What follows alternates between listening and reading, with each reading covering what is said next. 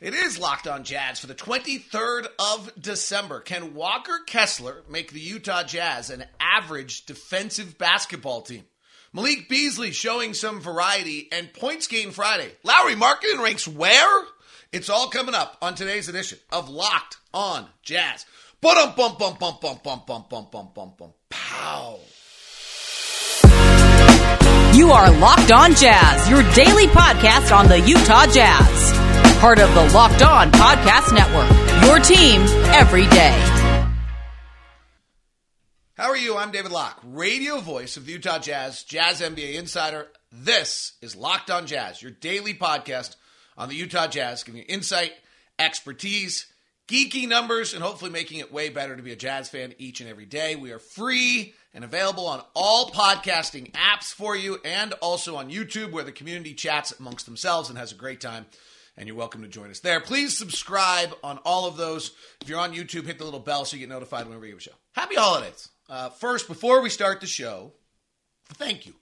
Um, I hope you have a nice holidays. Holidays are tough on some people. I um, was just about to drop a note to a friend wishing him happy Hanukkah and, and know that his pa- father passed this you know year and it's a it's not an easy one for him. So I know that this is not always uh, while designed to be joyous is not always for everybody. So uh, that, my thoughts are with you during the holidays and best to you and I hope you have a happy holidays or hope it's possible. Um, I want to thank you for the support of the show. Um, particularly those listening today, the numbers yesterday were so bad. Everyone's kind of moved on to their holiday shopping and skiing and doing whatever and vacations and getaways and all the rest. Um, so it was kind of funny. I saw the numbers yesterday. I was like, ah! But I decided still to do a show today out of kind of a thank you to all of you um, and and anyone who's not listening today as well. The community we have built is fun. Um, I enjoy it immensely. Uh, for all the negatives of the Twitterverse and, and all this social networking and all the ways that we can get along interact, there are certainly days. Um, but on the most part, I would say it's really a pretty enjoyable um, thing, and it's a pretty great time to be the radio voice of a team and be able to interact with this many fans and have these relationships and connections. And I feel like I know what's going on with various people, and it was just cool. Like last night, I think Ryan Smith, to one of our longtime Jazz fans, you know, like said, "Hey, like bring your kids on me for Donovan's game. We'll cheer him. Like we'll make sure everybody cheers him." Um, and uh, he deserves it. And uh, you know, it's just to saw her reaction and, and know how long she's been a Jazz fan and everything else. So it's kind of cool to see those things. So anyway, happy holidays. Uh, I will share a funny one. Uh, I first started the show, and it's happy holidays to you and your family on the. Um, oh, and there is a typo. Actually, that's great. This is actually makes it even funnier. I now see it. Um, I didn't see the T. So this is actually even funnier. Um, so on YouTube, on the bottom of our screen, it says "Happy Holidays to you and your family" from LOJ. And originally, it actually had "Happy Holidays to your and your family," um, which was a typo. And then I was going to leave it because I figured actually, like the only appropriate thing for the like show is that my hair's a mess. There's a typo somewhere on the screen, and that there's a mess of crap behind me because I didn't move my headphones that are charging and all my books and all the other stuff. And there's a glare behind me because the snow. Like it just seemed perfect. Like this show's such a disaster. Um, it seemed kind of perfect to to have that.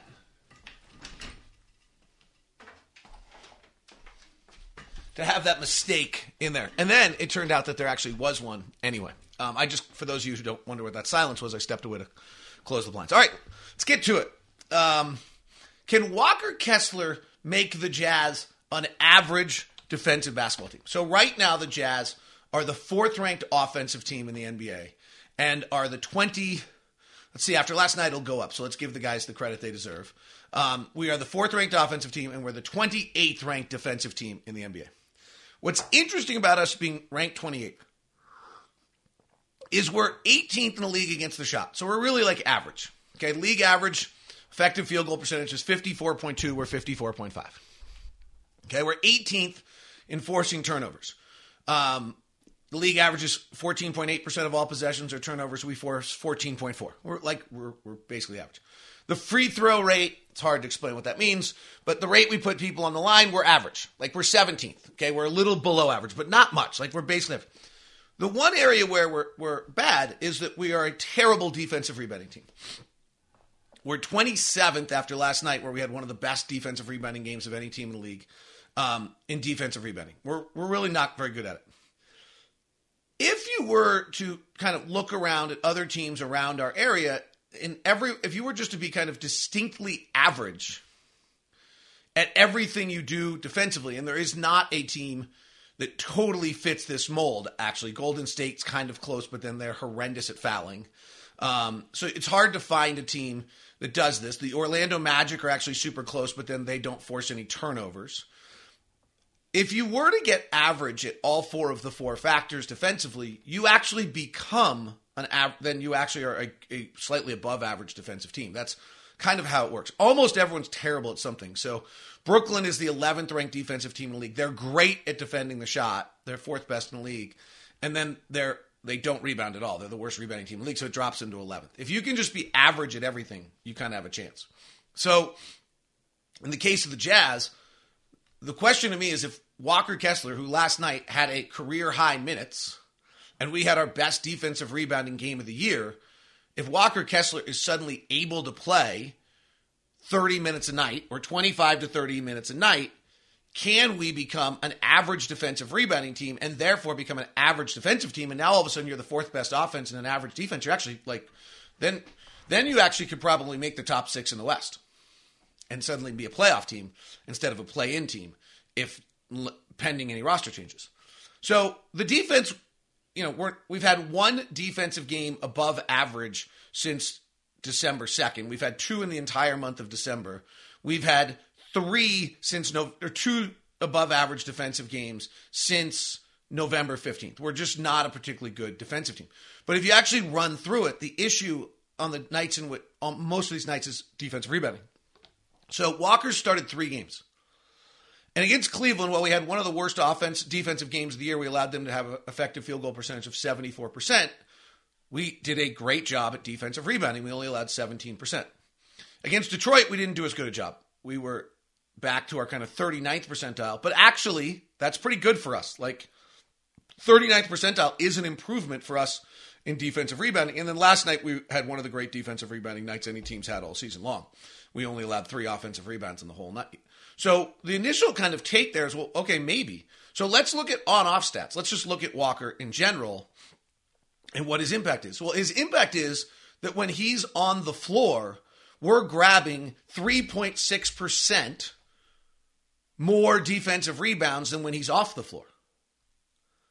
And if he's taking Jarred Vanderbilt's minutes, Jarred Vanderbilt, along with Simone Fontecchio, are the two guys that have the worst rebounding numbers on two of the worst numbers on the roster. Kelly Olynyk does too, actually.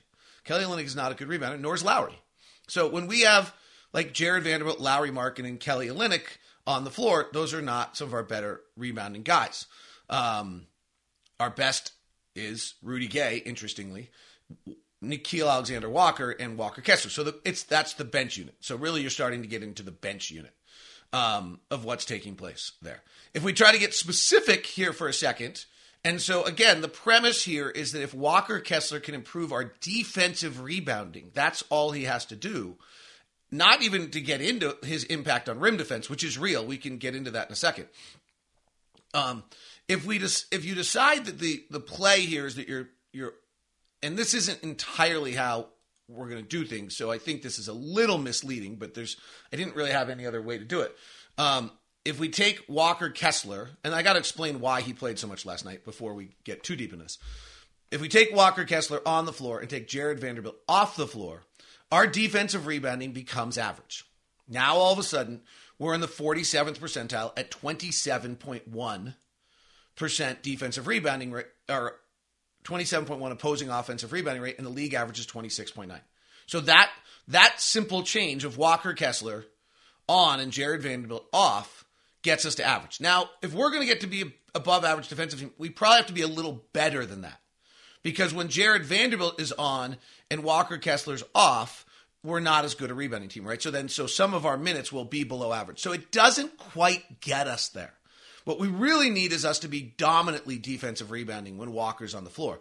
When Jarred Vanderbilt's on the floor and Walker Kessler's off the floor, we're in the ninth percentile in defensive rebounding. So we're allowing 31%. So, unfortunately, the quick answer is no. That Walker, we're not so good defensive rebounding when Walker Kessler's on the floor that it flips this thing entirely, but it does improve us. Now, there's some other areas where Walker Kessler can also improve us defensively. Um, and then I'm going to put some caution to this conversation. So Walker Kessler's impact right now is that teams take three percent fewer shots. Um, no, that's our offense. Our offense takes three percent fewer shots at the rim if Walker's in the game. Teams take five percent fewer, four point four percent fewer shots at the rim if Walker's in the game. They take more threes, which is not great, but they take it's great to have them take away the rim, and they shoot six percentage points less well. So there is a defensive impact as well. Overall, the effective field goal percentage with Walker on the floor is down four percentage points, which is great. Um, some of these numbers can be a little misleading because Rudy Gay is comes out as our best defensive player, and that should put up a little red flag that that doesn't necessarily lead to accuracy. Now, can we just do this? Is this like okay? Well, David's found the magic thing. Eh, not quite. And let's get into last night and why Walker Kessler played a career high 32 minutes. But there is something here that the more Walker Kessler can develop, it's and I think this is the important differential. It's the more Walker Kessler can develop, not the more Will Hardy plays Walker Kessler. Will Hardy would love to play Walker Kessler. So let's dig into that, why he played so much last night, and then we'll touch on uh, third quarter. Uh, I thought Beasley had great variety to his game last night that's worth talking about. And then uh, points gained. Lauri Markkanen, hello. Wow. Um, I don't usually sca- check the uh, points gained before I do it, but it ha- it came up today and I saw it. So there's a big wow coming up. Uh, it is a uh, Friday edition of the show. I don't know if it, anybody else has any feeling that they have no idea what day of the week it is, but um, it is. Today's show is brought to you by our friends over at Murdock Hyundai, located at 4646 South State Street, also located in Logan and in Lindon. Uh, the Murdoch family's been with Utah for over 80 years. Uh, I had fun with uh, Blake's kids last night. They were at the game. And uh, they, you know, they're part of our community. They're aware of those things. They want to make sure that uh, they're always staying on top of things. Uh, and that, you know, as really on the simplest, simplest comment that uh, Blake's ever made to me. Like, I want to be able to go to the grocery store and church and have people know they had a great experience. It's like that simple. It's like I'm part of the community. And uh, that's what the Murdocks are all about. The Hyundais are great. The Elantra was the North American car of the year last year. That there's because of what you get for your value. And then the Sonata I've been driving for a long, long time and really loved it. I'm actually turning it in today, getting the new Santa Fe, so I'll be able to give you a report on that. Then the lineup of the SUVs is great. It's the little Kona that zips around. It's the beautiful Palisade is the big one, and then the Santa Fe and the Tucson are right in the middle. We have two Santa Fes um, that we've already purchased in uh, from Murdock Hyundai, so I can strongly suggest those um, after I did all the work. The Motor Trend SUV of the year this year. So last year they got the North American Car of the Year. This year the Ioniq Five the electric car is the um, SUV of the year uh, by Motor Trends, and that's their electric car, and it's we have that as well. It's pretty great. Uh, so thank you very much to the uh, Murdocks and Hyundai for all the great cars that we've been able and fortunate enough to drive. Uh, today's show is also brought to you by our friends over at Bet Online and BetOnline.net, where you can get all the odds, news, scores, and the latest uh, from everything at Bet Online. I think the line last night was seven. That missed free throw at the end had a huge impact on the game. Uh, not just the Chick fil A possibility, but everything else. Uh, J- NFL weekend with playoff implications. The De- Detroit Lions are a two point favorite, going two and a half point favorite going to Carolina. Uh, Bills are the biggest, or excuse me, uh, Chiefs are the biggest favorite on the board against the Seahawks. Uh, a 10 point favorite. Boy, cold is going to have an impact on things. A uh, ton of Saturday games because they only have uh, th- three Christmas games uh, the Packers in Miami, Denver, and the Rams in the t- Tampa. And uh, there's on the NBA end of things tonight. There's a big docket of games with no games on New Christmas Eve. So feel free to jump board. The Lakers are a three and a half point favorite against the Hornets. The Nuggets and the Blazers play. Nuggets are four and a half point favorite. And that one, the Thunder are a favorite against the Pelicans at home tonight.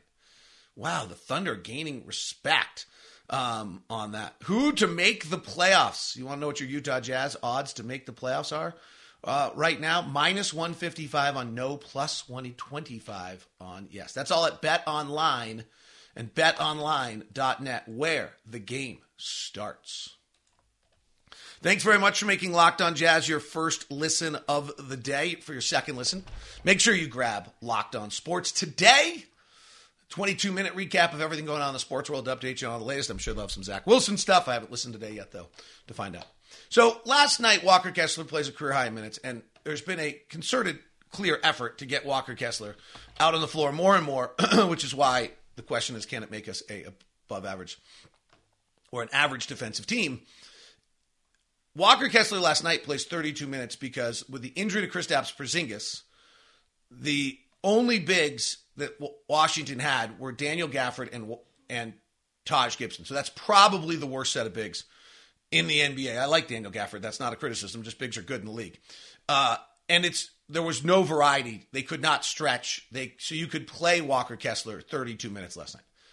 Walker still does not dictate the matchups that he can grab. There are still, you know, nights in which he's he's overwhelmed and he's not quite ready for it. And so it's a question of and I don't know that, you know, he can't gain strength during the season. He can gain experience offseason and gain strength to help him with that. But you are seeing a really concerted effort. If you actually go to November 23rd, Walker plays 21 minutes. It was only the second time or only the fourth time all year he'd played 20 minutes. Since then, he's played 20 minutes in 1, 2, 3, 4, 5, 6, 7, 8, 9, 10, 11, 12 games. Last night was the first time he went over 30.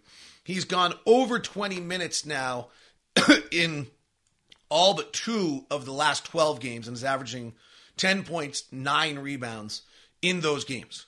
Um, and I don't know that we can push Walker Kessler to much more than 20, 22 minutes um, a night. But if you kind of look at it in the month of December, you've seen this increase in Walker Kessler's play. So then this also gets to like, okay, let's just look at the December numbers on um, our advanced metrics and are we any better defensively? And the answer is we're up to 21st in the league defensively uh, since that. Now, offensively, we've, we're sixth and our net rating is even.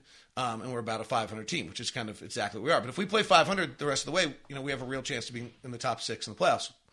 Um, so that's the point. So yes, yeah, so in December, with Walker suddenly increasing his minutes, the Jazz are now 21st defensively instead of 28th, and the Jazz defensive rebounding rate is 19th instead of being 28th. Like we're seeing the impact of what I'm talking about here. And so as the more Walker can kind of up it to 22 to 25 to 26 to 28, that might be able to turn us a little bit. I think if you are one who's super interested in the Jazz trying to make the playoffs, this is the script by which the Jazz make the playoffs.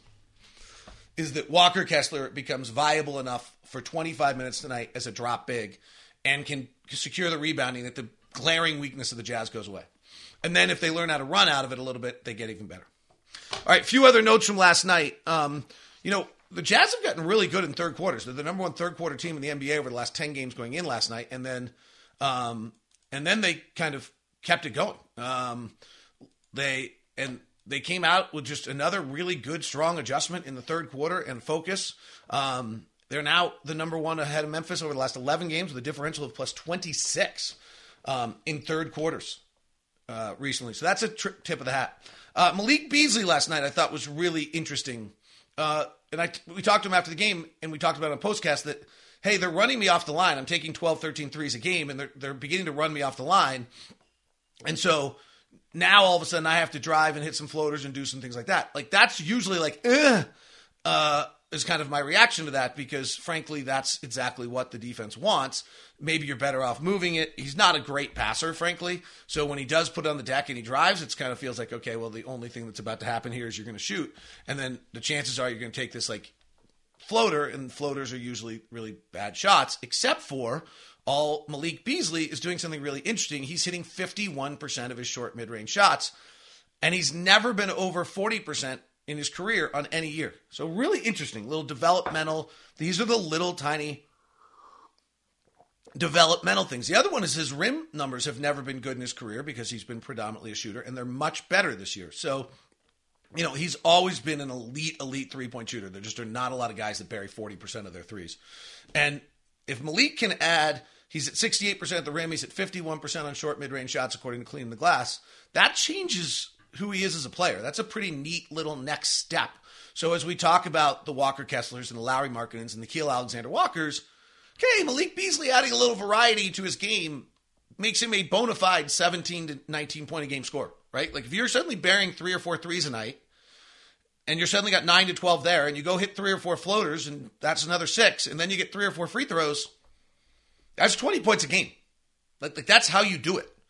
And then, you know, he actually sneaks, usually sneaks one uh, opportunity a night kind of on a, on a turnover because he does have great defensive passing lane instincts. He's not a very good one on one defender, or at least you know, I get a little nervous. At this point in the season, I've seen every single one of our guys get blown by. And so you begin to think all of them are bad defenders. Some of them are. Like some of our guys are just bite on every we got a guy or two that bites on every fake imaginable known to man. And in turn, like you look up like, wow, why are our, our defensive numbers so much worse when they're on the floor? And that's the reason. Like it's there's not some of the some of the times the numbers begin to tell the truth here um, on some of our guys. And but Malik kind of is in the middle of the pack of that, and so I do get a little nervous that okay, with 35 games in the season, I've seen him have some really bad defensive nights. He also could have been nicked. He could have had something like who knows. Um, and so I sometimes get reluctant to like label it, but there have been plenty of nights, and some recently where he was. Um, I actually think it was in Milwaukee. He did not have a very good defensive game. It happens. Um, so, but Malik's variety is is really been impressive and and begun to kind of show um, some other aspects to it. Um, when we're talking about um, um, oh, I think. sorry, I was just looking at my notes. Um, I think there's another one here that's kind of interesting. Two is the league is. We've talked about this all year long. The league has like no separation. Um, there was a really cool thing that was up about how little separation there is actually specifically in the offensive numbers across the league. That offense is way up and all of the teams are good. Like, or not good, but all of the teams are up. Boston's now kind of 118. Remember, they were 10 points above league average and they were having this historic season where they've actually come back to life a little bit. And so they're now less than five points above league average. Denver's number two, and they're only four points above league average. And then you go to the bottom end, and really, other than the Clippers and Charlotte and Houston, San Antonio, everyone else is within three points of the league average on the bottom end. So everyone's within six points per possession offensively. Okay, that's not very much. That's the ball kind of rimming here and there and things like that. On the defensive end, there are some differences. Cleveland's the best defensive team in the league, and they're five points better than the league average, and Milwaukee is too. There's some real differences. Right now, there's five teams that are playing defense at a higher level than anyone else in the league. Cleveland and Milwaukee are at the lead, and then Philadelphia, LA, and Memphis. Those five teams, the Clippers being LA, are playing defense at a higher level. But otherwise, it's really pretty close. And then, frankly, on the bad end of defense, okay, Utah's the 28th ranked defensive team in the league. We're only three points below average. It's not a lot. And Detroit's 29th, and they're only 3.3. And San Antonio's kind of the one team that's not defending. Like San Antonio's suddenly a sieve. So if you kind of take five through uh, or six through 29, the separation is only about five or six points again per 100 possessions. The, the league is just so close together. So if you suddenly move this Walker Kessler rebounding meter a little bit, or you move this other little meter a little bit here and there, or you stay healthy and other people don't, like the standings are going to impact that. I think that's really kind of what I was getting at is that everything's so closely bunched. You go move this meter just a tiny bit here after Christmas, it, it could be interesting. I, I think the basketball after Christmas is going to be crazy. Like at some point here, maybe it's going to be All Star break, where suddenly everyone looks at the standings like, oh, wait, actually, if we rest Kawhi Leonard again and we lose two more games, like it's going to, oh, we're in the play in. Like the play in this year, more than ever before, the play in is going to have a massive impact on the quality of basketball coming uh, maybe January 1st, maybe February 1st. All right, points gained is next. Lauri Markkanen ranks where? Yeah, we got something special on our hands watching Lauri Markkanen every single day right now. Uh, t- today's show with the Utah Jazz, uh, excuse me, Locked on Jazz, is uh, on a serious topic as we head toward the holidays. Um, let's not drive drunk and let's not drive impaired, and that includes driving high. That's right. Driving under the influence of marijuana is against the law in every state, even in states where marijuana is legal. That means driving high could get you a DUI. If you think law enforcement officers can't tell when you're driving high, you're wrong. Your friends can tell, your coworkers can tell, even your parents can tell, mostly. Everyone can tell. So, what makes you think the law enforcement officers don't know when you're driving high? Driving under the influence of marijuana can slow your response time, change how you perceive time and speed. So, even if you think you're fine and drive when you're high, you're not. Because the bottom line is you feel different, you drive different, and driving high is under the influence. So, remember, drive high, get a DUI paid for by NHTSA. Thanks for making Locked on Jazz your first listen of the day. For your second listen of the day, what about game to game on Locked on NBA? A recap of all the action of last night. All right, let's do points gain. For those of you who are new to points gain, points gain is our offensive metric system that judges how an offensive player performs with the possessions they're given on the night, uh, how many times they use a scoring opportunity, and then how they do that compared to what league average would do. Usually by the end of the year, what we have is we have about three players over three. If you go back to last year in 21 Oh shoot, I did the. Um, I just realized I made a mistake today. But that's all right. If you go back to last year, we had f- five players over three. We usually have three, and we have about 10 or 12 players over two, and we had about that last year. Last year, Nikola Jokic, Rudy Gobert, and Kevin Durant and Giannis Antetokounmpo were over plus threes. Um, so, Kevin Durant is at 4.3. He is now the number one points gained player in the NBA, and Brooklyn's rolling because of it. KD is pretty great right now. Steph is at 4.1, and Nikola Jokic is at 4.0. So those are the three dominating offensive players. To be plus four is a mammoth number. Um, you know, when you start to think about plus four, we have, I'm doing a quick scan, we have about, I need to subtract by 10, we have 16 players in the league that are plus two or more. Um, so Durant and Steph and Nikola Jokic at plus four are having two times the impact on the game offensively than all but 14, or I guess, yeah, 14 other, 13 other players. Those guys that are plus two or more Anthony Davis 3.5, Joel Embiid 3.2, and Lauri Markkanen 3.2. So Lauri Markkanen right now comes in as the sixth most positively impactful offensive player in the NBA.